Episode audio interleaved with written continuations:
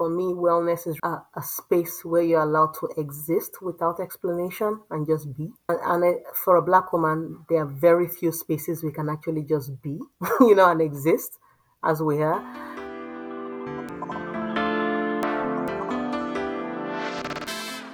Hey everyone, welcome back to Flourish in the Foreign, the podcast that celebrates, elevates, and affirms the voices and stories of Black women living and thriving abroad, while also exploring living abroad as a pathway to wellness. I'm your host, Christine Job, a Black American woman currently based in Spain. I am not only a podcaster, but also a business strategist that helps Black women and women of color leverage their talents and their expertise into viable and sustainable businesses, businesses that make them professionally fulfilled as well as financially abundant while they pursue thriving lives abroad. If you are ready to take your dream seriously and your business seriously and launch that business or scale it to a full-time business, definitely get in touch. You can learn more about me and my business at christine job dot com. That is C H R I S T I N E J O B dot com. And if you have not already grabbed my Build a Business Abroad guide, definitely grab that today. The link to that is in the description of this episode, and you can also find it on the Flourish in the Foreign website. So y'all know that Flourish in the Foreign is a labor of love, but labor nonetheless. And y'all, this labor has paid off. The podcast has been shortlisted for the International Women's Podcast Awards in the Moment of Touching Honesty category. The awards will be announced on Thursday, September twenty-third. In London. So thank you guys for showing love. If you're looking to support this podcast that has been shortlisted for the International Women's Podcast Awards, you can. You can become a Patreon at patreon.com slash flourishforeign. You can tip the podcast via Cash App at dollar sign flourishforeign. You can buy me a coffee at buymeacoffee.com slash flourishforeign. You can purchase a piece of production equipment via the Amazon wish list, which you can find on the website flourishintheforeign.com slash support. And as always, write a review. It helps. Give the podcast a five-star rating. Share the podcast with everyone that you know. Thank you all again so much for your love and support. All right, on to the next episode.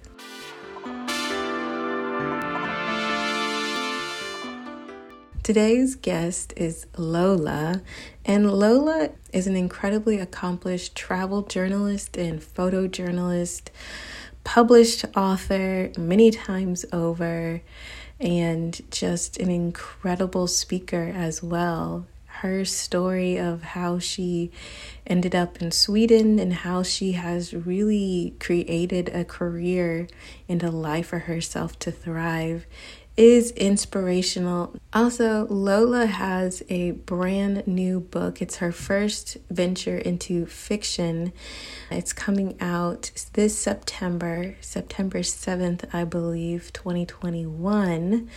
And it is called In Every Mirror She Is Black. And I am so excited about it. I asked her about the book during our interview, and I hope you all will support her and pre-order that book. Maybe we'll even do a book club. I don't know. We'll see what happens. Anyway, as I said before, Lola is incredible and so inspirational. But I will let her tell you all about it. Lola Akimadi Orchestra, forty-two, Stockholm, Sweden. So I grew up in Lagos, Nigeria, and I left when I was fifteen to go to the United States to start college. I grew up in a family that loved to travel. I mean, before I was one year old, I, I was already traveling abroad. And my dad worked in a field. He was a geologist. Uh, and so that field took him all over the world as a geologist. And my grandfather wasn't in the shipping industry, so he sailed as well and he traveled a lot. So I think just that spirit of adventure, of exploration, of wanting to see and put out uh, my life in context with the bigger world was always kind of fostered in my family when we grew up.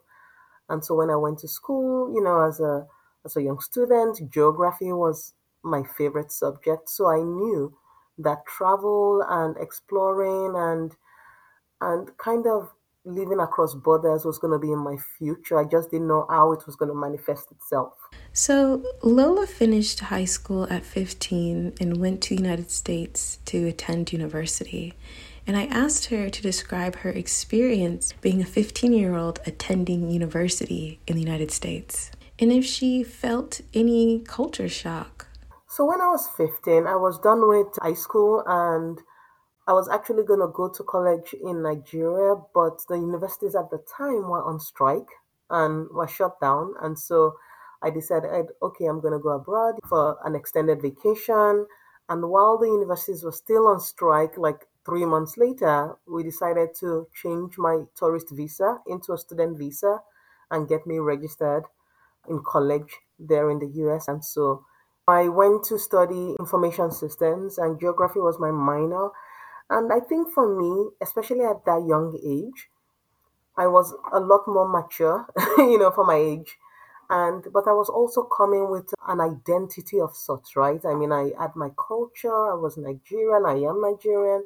I had a strong sense of cultural identity. And so when I moved to the U S, the culture shock I experienced was more about people trying to put me in a box and, and define who I was before I actually told them who I was.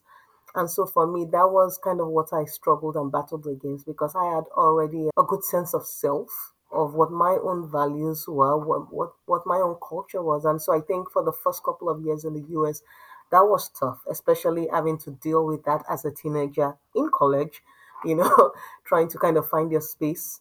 And then not only find your space, but share your own voice and your own truth and your own way of seeing the world. I was curious to know what Lola chose to do after she graduated from university. So when I was done with my undergrad, so I was done at uh, nineteen, and I got a job and moved to Ohio. So I went to University of Maryland, so that was kind of where I, I started my undergrad, and then moved to Ohio, Dayton, Ohio, where I, I already started working as a programmer. And so those first few years were kind of my colleagues and age mates who are kind of patting and just living the life of a, you know, typical twenty-year-old. I was already working in a place where I, wa- I, I felt like I was living a life of ten years, you know, like a decade, you know, older. When I moved to Dayton, Ohio, it was kind of an interesting space. It was a new culture in a sense, you know, I mean, it was the Midwest. But then what I did was I was able to find a community. I found my own tribe down there. And so I found the rugby community. And so I played rugby for many years while I was there. The great thing with rugby is it pulls a lot of international people. So I was able to kind of create that mini international family in a place that wasn't as diverse. And so that kind of sustained me for those seven years in Dayton, Ohio, before I moved back to the East Coast. And through that time, I grew in my career as a programmer and then onto being a system architect. And by the time I moved back to the East Coast, I had already started thinking of transitioning away from being a programmer, even though I loved it, into something that was a lot more creative, that was going to use my own skills and talents as a, as a writer and a photographer. So Lola studied information systems and geography in university.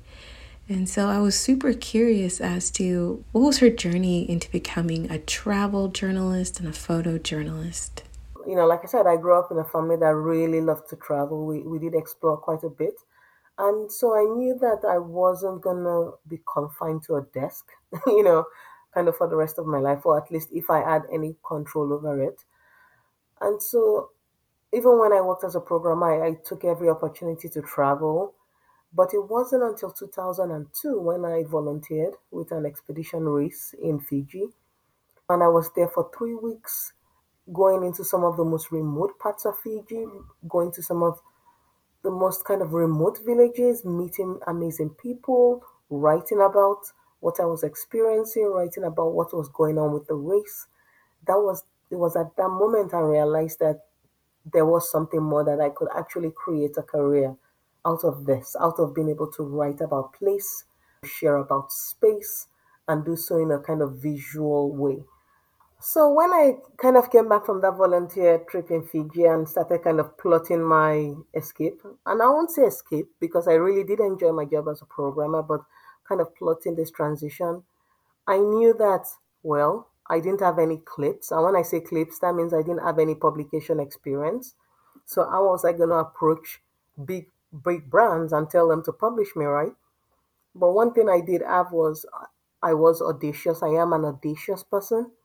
And so if I believe in a story idea, if I feel like a story is a good story idea, I'm going to pitch it to the biggest publication I feel like I want that story to be in. And so that's what I did.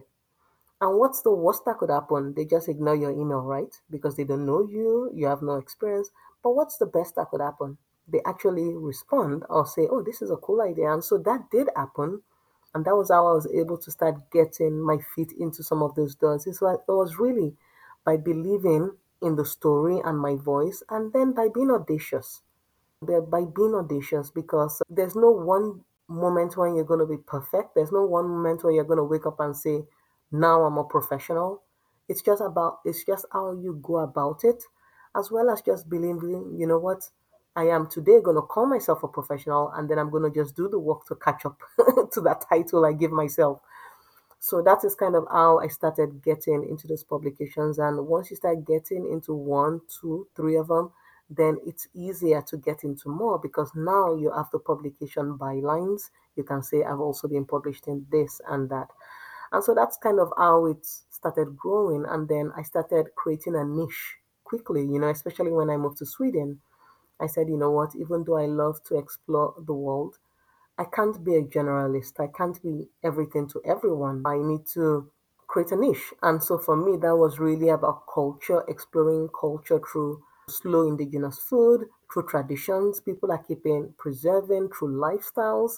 And then niching in like a regional expertise, Scandinavia, because I'm based there, and the Baltics. And so that was what really helped, because by creating that niche, I was, I was also able to focus and start creating a portfolio based on those experiences and based on that niche. I was curious to learn more about Lola's career in photojournalism and what struggles she has faced in the travel industry as a photojournalist. So I think one of the things that has been difficult, and up until this year, kind of with the Black Lives uh, Matter revolution, was trying to prove to editors that my work was worthy and that my work could reach broad audiences. And one of the things that uh, editors used to do was, because you are Black, they tried to pigeonhole you and say, okay, just write about being a Black woman, or just write about the Black experience. But that wasn't the point. It's like, I can write about other things, you know. And so a lot of those editors were saving those kind of prime assignments for people that looked like them, you know, and then add on the fact that I'm also a travel photographer. And when you say travel photographer, it's usually when you picture a travel photographer, you picture a, a white rugged guy that looked like he just came down Everest and then went to go model for G Q. That's the stereotype. And then I show up. So trying to convince a lot of those editors that my work is comparable to many of those guys, that was a challenge. So there was a lot of kind of systemic barriers and racism as I was going through the industry, and and even from people. So for example, if you put my photo next to one of those guys, they they will say, oh, this guy's work is amazing. When they put my work, which is comparable, they'll be like, oh, did you take that? Wow, that's amazing. Maybe I can take that as well. So that was kind of all that microaggressions I had to deal with. And then and then this year, with when Black Lives Matter happened, it really bust open the, the travel industry, really called them out to be accountable, because for an industry that thrives on being open, because that's what travel is, where we travel to, to be open, to explore, to invite, to connect. For, for an industry that thrives on being open, it was one of the most closed industries. And so this year, it really kind of opened up and really made space for Black voices, for Black points of views, for Black storytellers, because we also need to diversify, not just the stories we tell of a place, but the storytellers telling the stories of a place, because then you get a more complete picture of a place, right? You tell, you get a more complete picture of, if you send, like, for example, a white storyteller to a place, they, their experience will be totally different than if you send a Black storyteller to the place. But both stories are equally true about the place. And so you get a more complete picture. I'm grateful that, you know, with what happened this year, now, now more Black voices are allowed into the space by the publications. And now they're getting to get even more diverse, richer stories to share.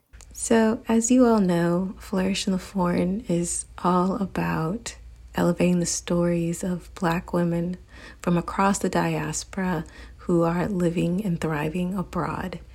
And so the topic of Blackness is always a subject that I'm always fascinated to hear different perspectives on, because Blackness is not monolithic in how people perceive themselves, and their identity and how they are perceived out in the world is very different. I asked Lola what has been her experience as a Black woman abroad. So one of the things that I felt was a privilege growing up in Nigeria was I, I am Black, but everybody else is also Black, right? And so the color of my skin was not thrown into my face every single day. And so in a sense, I had the privilege of being able to grow up in a place where I wasn't reminded every day that I'm Black. And I think when I moved to the U S and then truly understood just the horrendous history, you know, of the U S, and then I realized kind of what a privilege it was also to grow up in a place where you're not reminded every day or judged every day by the color of your skin. And so that's one of the things when I moved to the U S, it wasn't so much African Americans, but it was more others trying to put me in a box because they see the color of my skin first. And so moving to the U S, I learned to also take on uh, elements of the of the struggle and the battle, just to say, you know what, I'm Black and I'm allowed to thrive. I can thrive and exist without you reminding me every day I'm Black. And so that was kind of one of the things that I, I kind of had to fight with, especially coming in, you know, at fifteen, sixteen, trying to figure out, okay, all of a sudden, I am no longer seen as Lola, who is Yoruba, but I'm just seen as a Black person. And then society tries to create that box around me as, as a Black person. This is what I'm supposed to do, think, feel. And so that was what I kind of fought against, because it didn't make sense to me. So that was one of the things that I had to deal with in terms of just being put in a box and then trying to find community. And so when I was in um, University of Maryland, again, is finding, for example, the African Students Association, or connecting with Black people, fellow Black people from diff- all around the world, including uh, Americans, and then truly understanding just how different, because for me, growing up in Nigeria was mostly about culture, right? So it wasn't more about you had this skin color, it's just more about what what's your cultural beliefs and values. And so for me, that was what I started connecting on, just in terms of culture, and then trying to understand each other's culture. So Lola attended university in the United States, and now she lives in Sweden. And so I asked her, what was the journey? What was the impetus to move from the United States to Sweden? Because I met my husband. So it wasn't something that was planned. It was something that was a discussion that was had, right? Between my boyfriend at the time, who is now my husband, and is a Swedish guy. And so at the time we decided, okay, would it make sense for me to move? Because I had a more flexible job as a programmer, and he was working in a job that, that required him to be in Sweden. He was working in Swedish media.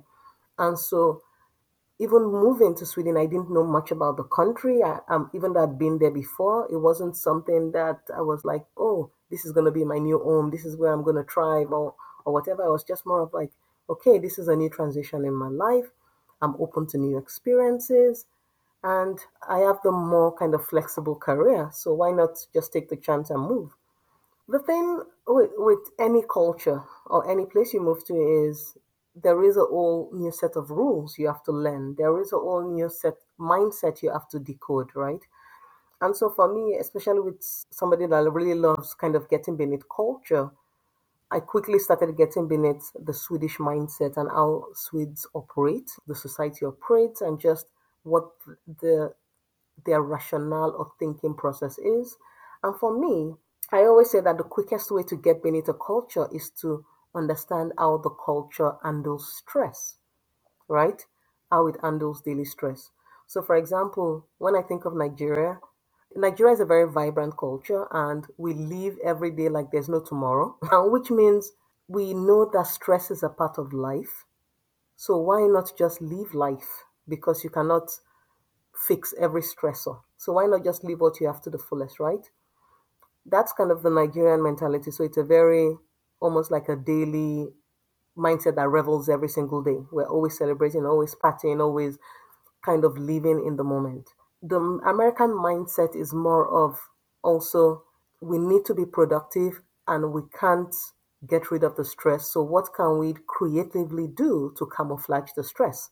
So you so that creates a culture that's very competitive, very creative, because you're you're trying to create quick solutions to kind of keep the stress at bay while you're still proceeding in life and moving forward. So I always say that's why the American uh, mindset is kind of creative in that way.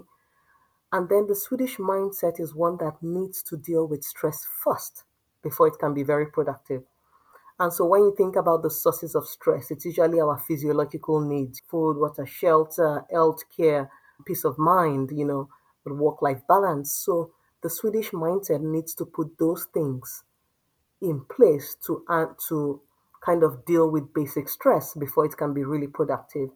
And so those are the things I've been learning as you explore and spend time, you know, in different cultures. So Arctic winters are no joke. If you've been listening to the podcast for a while, you know that early on I had Jules on the show and she talked about dealing with winter in Iceland. And so I had to ask Lola about Scandinavian winters and how she has handled winter in Sweden. So there is a, a popular kind of saying in the Nordics and Sweden as well that says there is no bad weather, only bad clothes.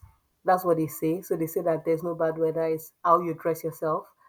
I've tested that theory. I'm like, eh, nah, no, not, no, no, no, no number of layers of clothes will stop this cold getting into your bones. So my, I think my first year or two in Sweden, just getting to that cold was, I like, I did not want to move. I'm like, Lord, this cold feels like knives stabbing inside my nostrils. It is cold. But then my body started adjusting, you know, and I think once you stay and live in a climate for a long time, your body actually starts adjusting to that temperature. And so over the years, I have adjusted to living in very cold climates. I actually thrive and love living in the cold. I've chased northern lights, photographed them, and they require being out in very, very cold weather. I've done a lot of kind of great fun winter activities like sledding, like snow, like ski sledding in Finland and Sweden and Greenland, or like snowshoeing in Greenland. So, so I do thrive in that weather now, but in the beginning, it wasn't easy. It's also breaking stereotypes, right? Where we say like, well, Black people don't like cold weather, you know, we thrive in the tropics, yes. But I think once you start embracing it and saying, you know what, how can I also thrive in this kind of ash climate? And then, then it can open up a world of possibilities for you as well. Language has the ability to turn isolation into community and camaraderie. And so I asked Lola, how did she learn Swedish and if she's fluent? So I wasn't studying much before I moved, but I think when I moved, I spent a year going to Swedish school, something called uh, S F E. So it's Swedish for immigrants and it's free from the government. And so I spent a year taking those classes until I got pregnant. Then I kind of dropped out. But what that does is once you get like your social security, like the Swedish equivalent of a social security number, then you can register for these free courses. And then it kind of starts teaching you some of the basics and fundamentals of, of Swedish. And then the way I've kind of learned is really by speaking to friends, to families, now with my kids. And, and it's still a language I'm learning. You know, yes, I can speak it, but I call myself an advanced intermediate speaker. But because for me, using the word fluent, I feel like it deserves a certain level for you to say you're fluent. I think a lot of people that can speak it just say, oh, I'm fluent, I'm fluent, but they're really not fluent. They are more kind of intermediate or advanced intermediate. So it's not a word I throw, even though I'm really good at the language. I, it's not a word I throw just casually, like, oh, I'm fluent in this language. It takes it takes a certain level to say I'm fluent. So that's kind of how I've learned the language. And sometimes I plateau for months. Sometimes I inch up, you know, but, but I'm just kind of slowly learning it as I go. Lola is an acclaimed writer. She has a Stockholm-based travel consultancy, Geo Traveler Media. She co-founded Local Purse, which supports travel guides and local artisans through live video shopping. She has her own online academy, Geo Traveler Media Academy. And as I said before, she has written so many wonderful books. She has written Due North and the best-selling Lagom, Swedish Secret of Living Well, which is available in eighteen languages. And so I was curious to know, what was it about Sweden or her or her experience that made this Nigerian woman land in Sweden and just immerse herself in the culture so much so to create award-winning books and media from her experience? So it's kind of two parts, right? I mean, beyond being just a curious person, because I'm a travel writer and photographer, I knew once I moved to Sweden, I was going to be exploring the country. I was going to be writing about it, blogging about it, but also it's two parts, you know. So the second part is, if I am going to create roots in a country, which means I'm going to have my kids, I have two kids now, I'm going to grow them in this country, create new roots, then I better know the quality of the soil I'm creating those roots in, which means I need to go beneath the surface and really truly understand what the culture, you know, is about, what it means to be Black and exist in this culture, what it means to grow up as a Black child, what it means for my kids to grow up as mixed kids in this culture. And so that for me, I was deep diving into Swedish culture from all angles, right? So Slow Travel Stockholm is kind of my passion project, where it's about exploring the city, exploring things to do, exploring the culture in different ways, in a slower way, so that a traveler doesn't just rush to all the, the sites and just check them off, but actually kind of explore Stockholm in a slower, more nuanced way. The book, Lagom, again, is a deep dive into the mentality, how it, what it means to have a Lagom mindset in society, in work, in food, in in culture, in play, in emotions. So all of that. And and then even my relationship with Sweden's official website, because I did write for them for many years. I still write once in a while. And I was their official fl- photo blogger for two years. Is what does it mean to explore this new home through my eyes as an African Black woman? You know, and so for me, it was really important to get that voice out. I remember when, when I moved to the U S, you know, I was isolated a lot. So that isolation informed my work. Well, when I moved to Sweden, it was trying to also kind of put me in a box. But then my voice got amplified even more, because I always say that your creative voice comes from that space or place that was denied you, right? That's where your kind of the samplings of your creative voice comes. So when you think about activists, it's usually from a place or space that was denied them, so they kind of fight to open that space up. So for me, it was that kind of isolation. I'm been trying to be put in a box, and so that's what I fight in my work. So when I moved to Sweden, and when you recognize that a new society is trying to do that, then your voice gets louder. You then scream, right? Because you've been in that space before, and you know what it's like to exist in that space. So your voice gets louder because you're screaming against it. And so I think my voice as a Black African writer and storyteller actually got amplified while living in Sweden, because I needed to say, to show this is who I am, before society tried to put me in a box and define who I was.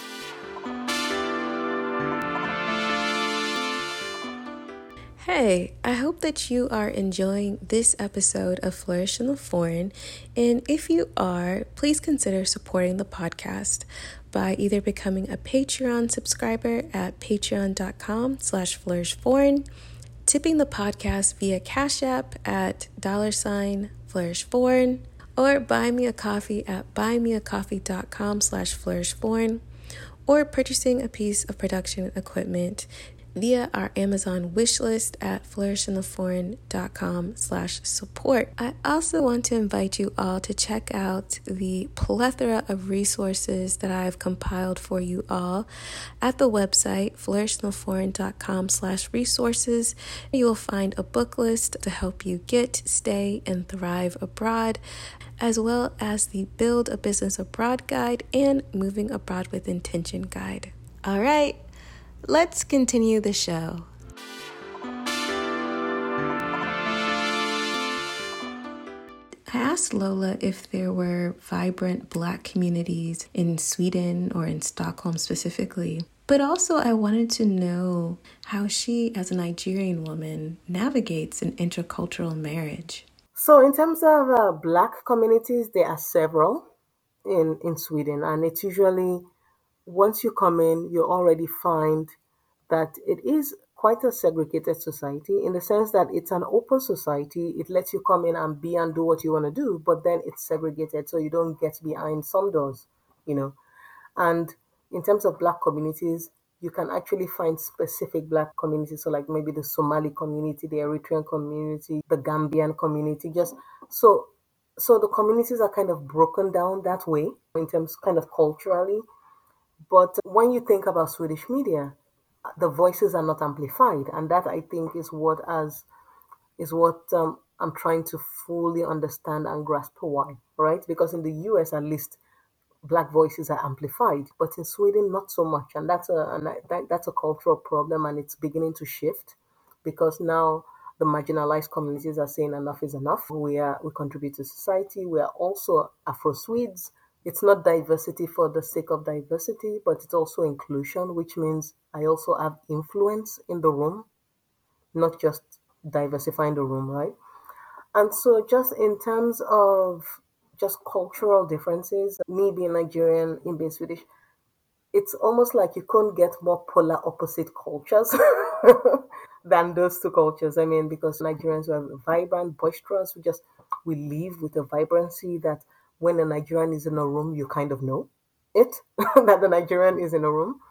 And the Swedes are more reserved. They're more kind of more thoughtful, more mindful in that sense, and and a lot more reserved. And so a lot of the cultural differences have come with, with in terms of that maybe mindfulness or or maybe if Nigeria is a lot more community-based where everybody is your mom and your dad, Swedes are a lot more individualistic bunch that says try to do it on your own before asking for help. So there are just lots of kind of little nuanced cultural differences that you get to learn as you marry into a culture. And I think that was also what helped in terms of when I was writing this book, was I was able to bring that kind of objective, nuanced view as not only an outsider, but somebody also married into the culture. So Lola has children, and she and her husband are raising them in Sweden.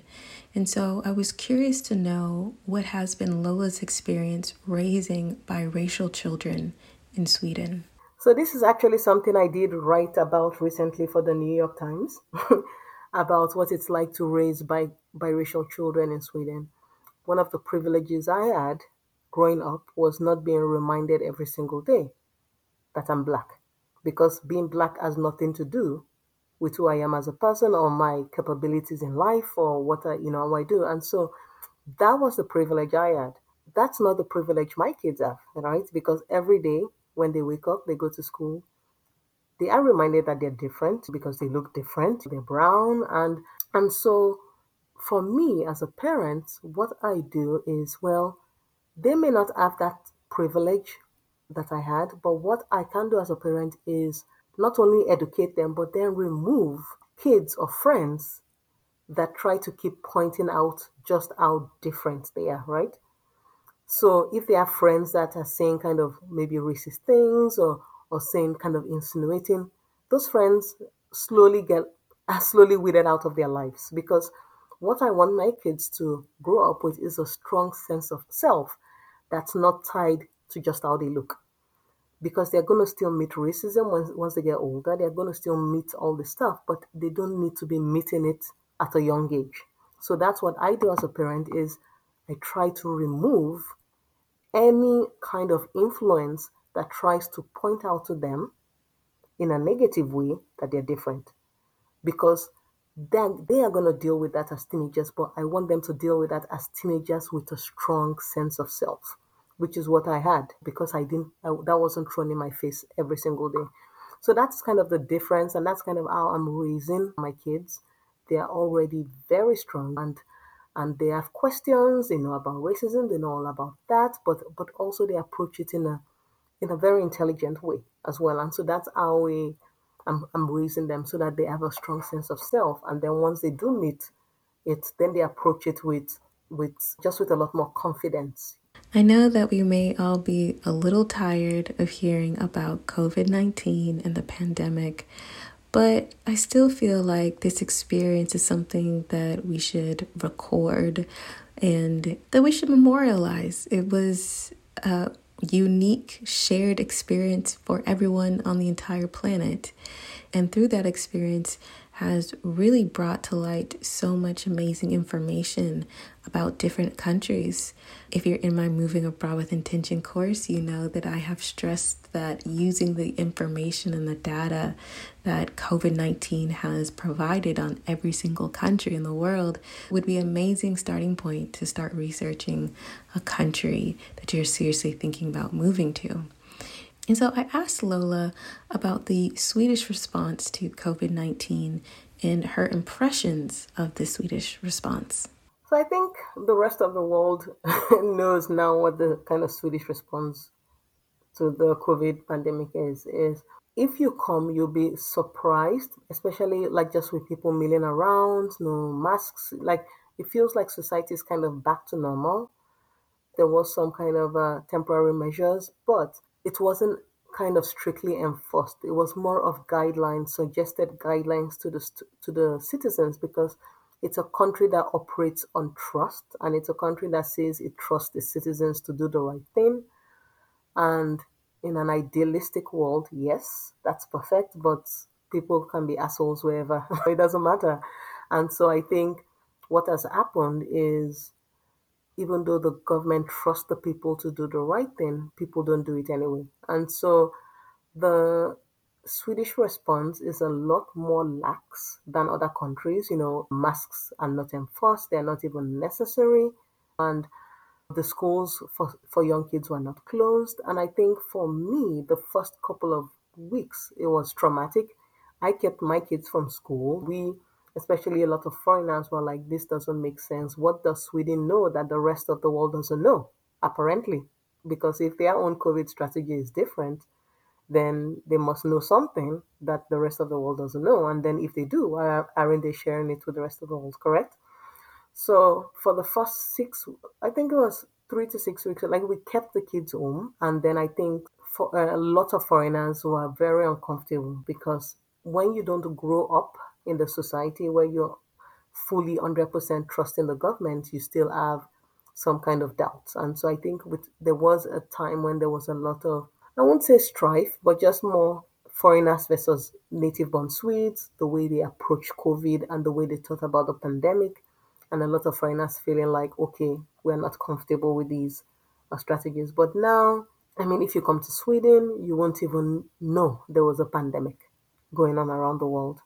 And of course, I had to ask her about healthcare.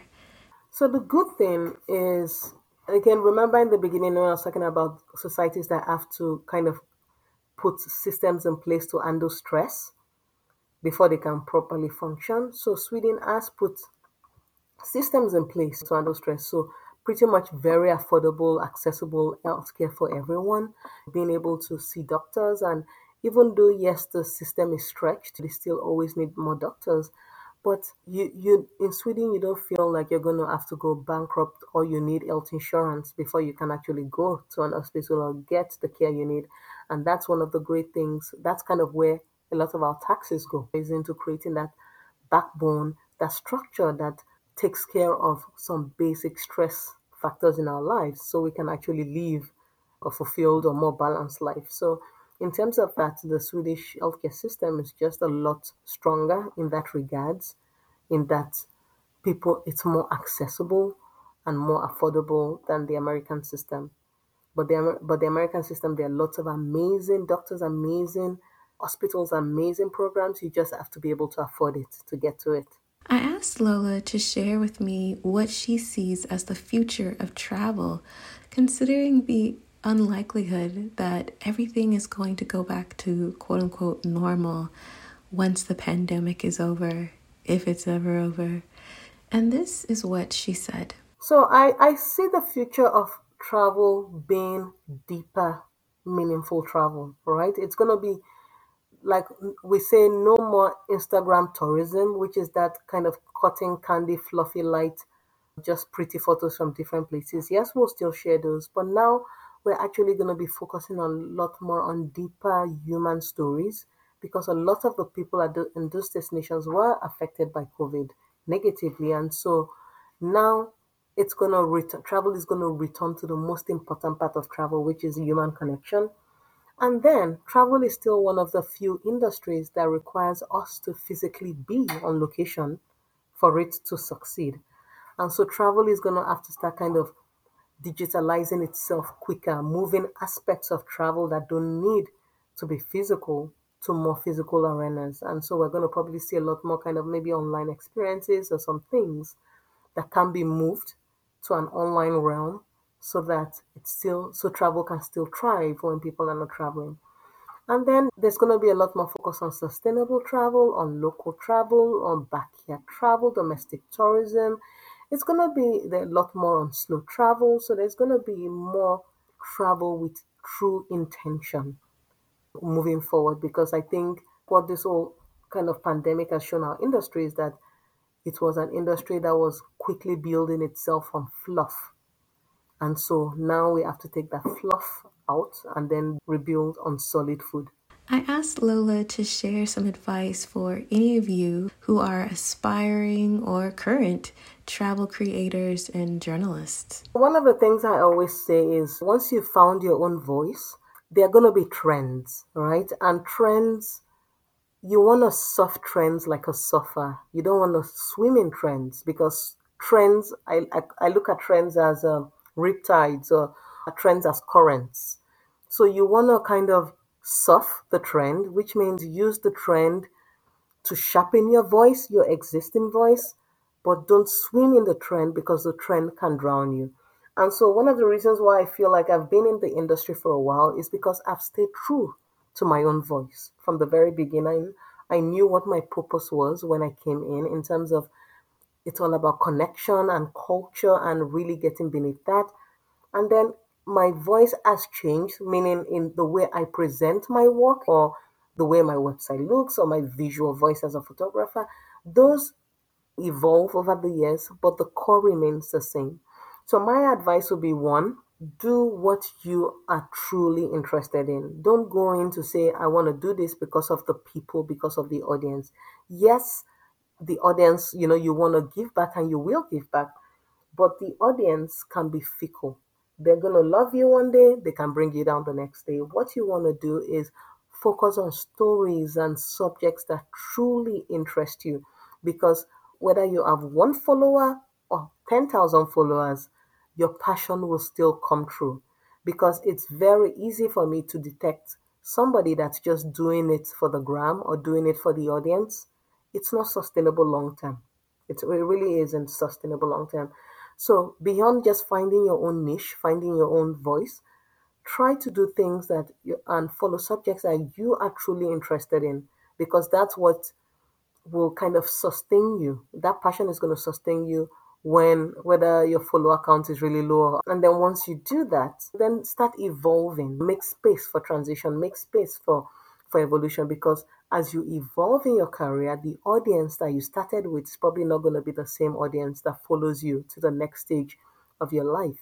So that is why you do not want to be tied, married to an, a specific audience. You want to care about your audience, you want to love them, but you want to know that they either they evolve with you or they don't, and, and that's okay. I asked Lola to share some advice on moving to Sweden. First of all, it is a great place to live compared to a lot of places in the world. So, I mean, I would not live in the U S at the moment, kind of based on that politics, but I digress. But I think my advice would be is try and learn about the culture as quickly as you can, because that will remove a lot of headaches that a lot of people add their first, second, third year in Sweden, because it is a very insular culture. It is a very reserved culture. And that is also why I wrote the book, Lagom, is to try and, you know, de- demystify the, the mindset so that once you understand it, then you know how to move around the wall instead of knocking your head against the wall, banging your head against the wall. So I think my advice would be just try and learn as much as you can about the culture as soon as you can, because it will take a lot away, uh, kind of a lot of that guesswork away, where you feel like, is it me? Is something wrong with me? Um, do they not like me? Is it? But no, it's actually just the mindset. It's a mindset of mindfulness that's giving you your space and leaving you alone. Well, the great thing about living in Sweden is that it is a country that just really values work-life balance. So it is a great place to, if you want to just want peace and quiet and thrive in a corner. I think there are many people that want that, especially if you feel like your life has been a daily struggle every single day and you just don't want to think about it and you want to kind of stop struggling in that sense and just live in a corner quietly, peacefully. You will get some of that in Sweden, but the minute you try to expand out of your bubble and thrive out of your bubble, you'll probably meet some opposition. So you have to take both the good and the bad. And the great part of the country is that it is, when it comes to work-life balance, it can create an environment for you to thrive, but on a certain level and in a certain space and in a certain box. But the minute you want to kind of expand out of that box, then that's where you're going to have to really be able to fight all the way through to, to, to make sure that you get not only just into the room, but actually get influence in that room as well. And so try to learn the language as quickly as you can, if you can, but, but also be intentional. Choose to thrive. Choose to, to, to not disappear, you know, once you move into the country, because it's really important. Representation is important. I think it's also important for the next generation. They need to see people that look like them reflected in all levels of society. So when you move, but don't try not to disappear. Let your voice be known, let your voice be heard, and don't like don't fall into the kind of crowd where the country tries to make you homogeneous and just everybody is like everybody else. No. Don't do that. Lola is an acclaimed author, and she has a brand new book in which she's venturing into fiction, and it is called In Every Mirror She Is Black, and it will be available on September seventh, although you can pre-order now. And so I asked Lola to tell me, what is this book all about? Before this book, I've been writing mostly non-fiction, creative non-fiction. But this book is my debut fiction. Even though I've been writing fiction for a while, this is the first time I'm actually going to be publishing it on a large scale. And this goes back to your point of Black women moving abroad for different reasons, right? And so this book, which is called In Every Mirror She's Black, follows the lives of three Black women who moved to Sweden for three different reasons. One of them moves for career, one moves for love, and one moves as a refugee. And all three of them are tied to the same influential Swedish man. And so the book is about their stories and their lives and their voices and how each woman is individual and unique. And the point for, of the book is to give Black women the space to be individuals and unique, you know. And so I'm really, really, truly excited about this book. It's going to be published by Source Books. It's a great publisher in the U S. Wellness, my favorite part of the show. I asked Lola, what is her definition of wellness, and how has traveling the world and living abroad influenced that definition and that practice of wellness? I think for me, wellness, I always tie wellness to like A, a space where you're allowed to exist without explanation and just be. And, and it, for a Black woman, there are very few spaces we can actually just be, you know, and exist as we are. And so one of the things I do in Sweden is every in a month, I organize like dinners where that's just for Black women, where we all just meet and and try a new kind of foreign restaurant and just be. And for us, that's one way of well-being, is to thrive mentally, to say, you know, I see you, how are you doing, checking in on each other. So that is one of our kind of wellness rituals here in Sweden, because it's a country that can get very comfortable, and you can be comfortable in a corner, isolated by yourself, just thriving, doing your thing in a corner, but then you can get lost in the corner. And so this is a way of getting the, you know, women out to to have them to breathe and say where they are, where they need support, how we can support each other.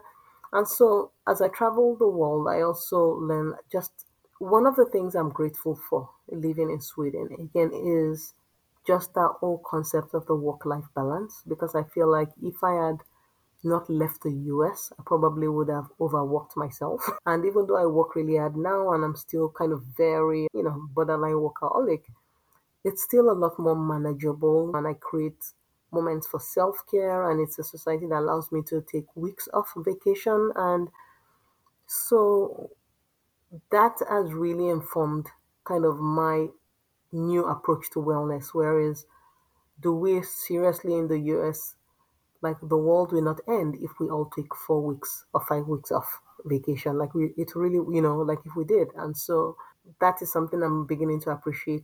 Yeah, but for me, wellness is really just tied to just spaces where you can just exist without having to explain your existence, because explaining your existence is a mentally exhausting task. I asked Lola if she has a motto or an affirmation or a scripture that she loves and that helps her to continue thriving abroad. And this is what she shared. My, uh, my personal mantra is the question, why not? Why not? So when people question me or ask me, and it's not, and I don't say it in a defensive way, but when they ask me metaphorically, or physically, why not? Uh, like, why do you want to do something? Then I ask, why not? Because when you ask somebody, why not? It forces them to explain why they think you're not supposed to do that thing, or why they think you're not invited into that space, or why they think you're not allowed. And then it can inadvertently open up their own prejudices to them as well. So for me, I really love, that was the topic of my TEDx talk, the power of asking why not.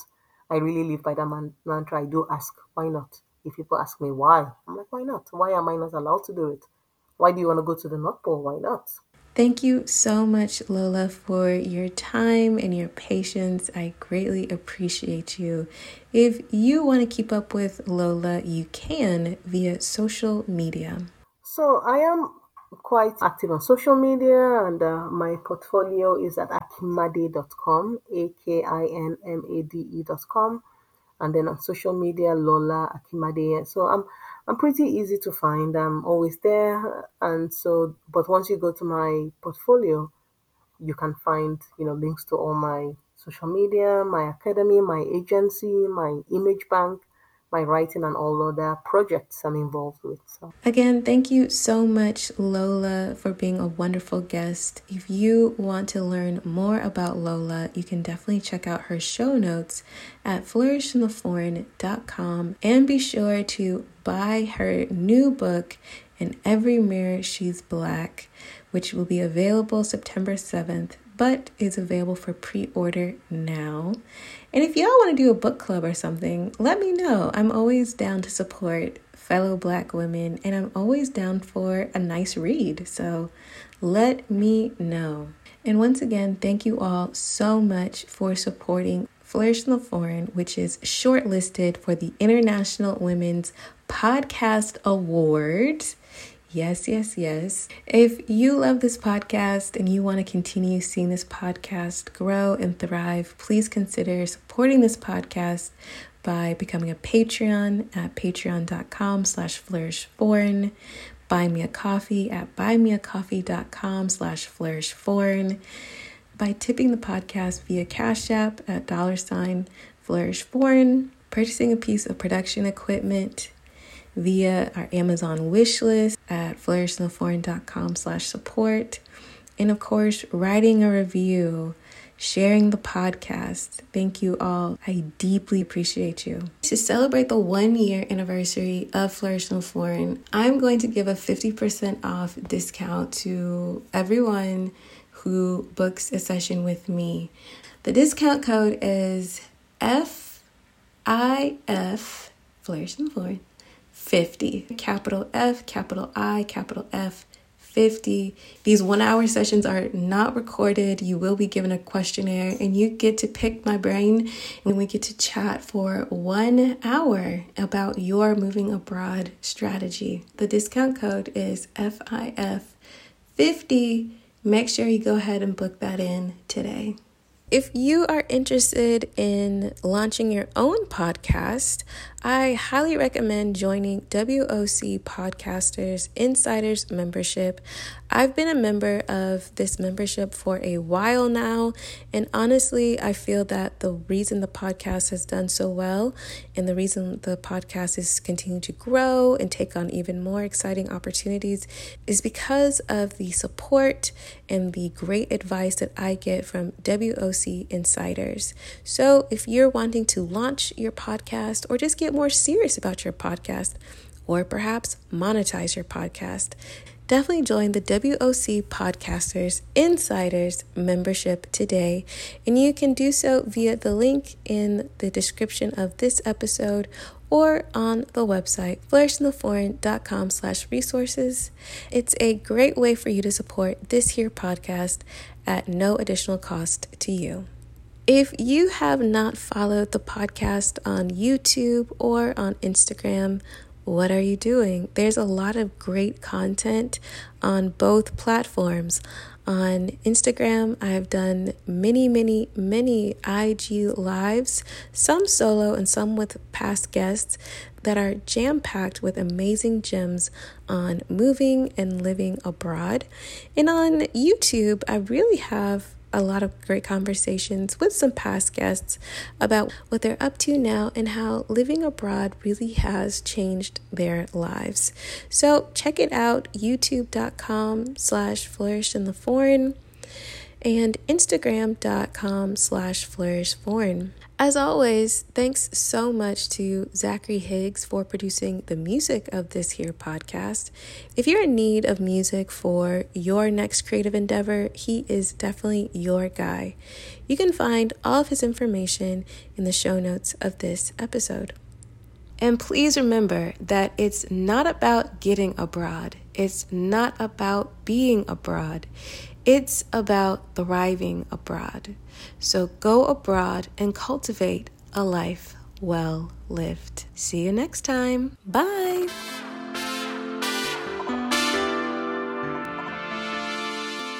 On the next episode of Flourish in the Foreign. I was kind of feeling lonely because my friends were mostly Japanese.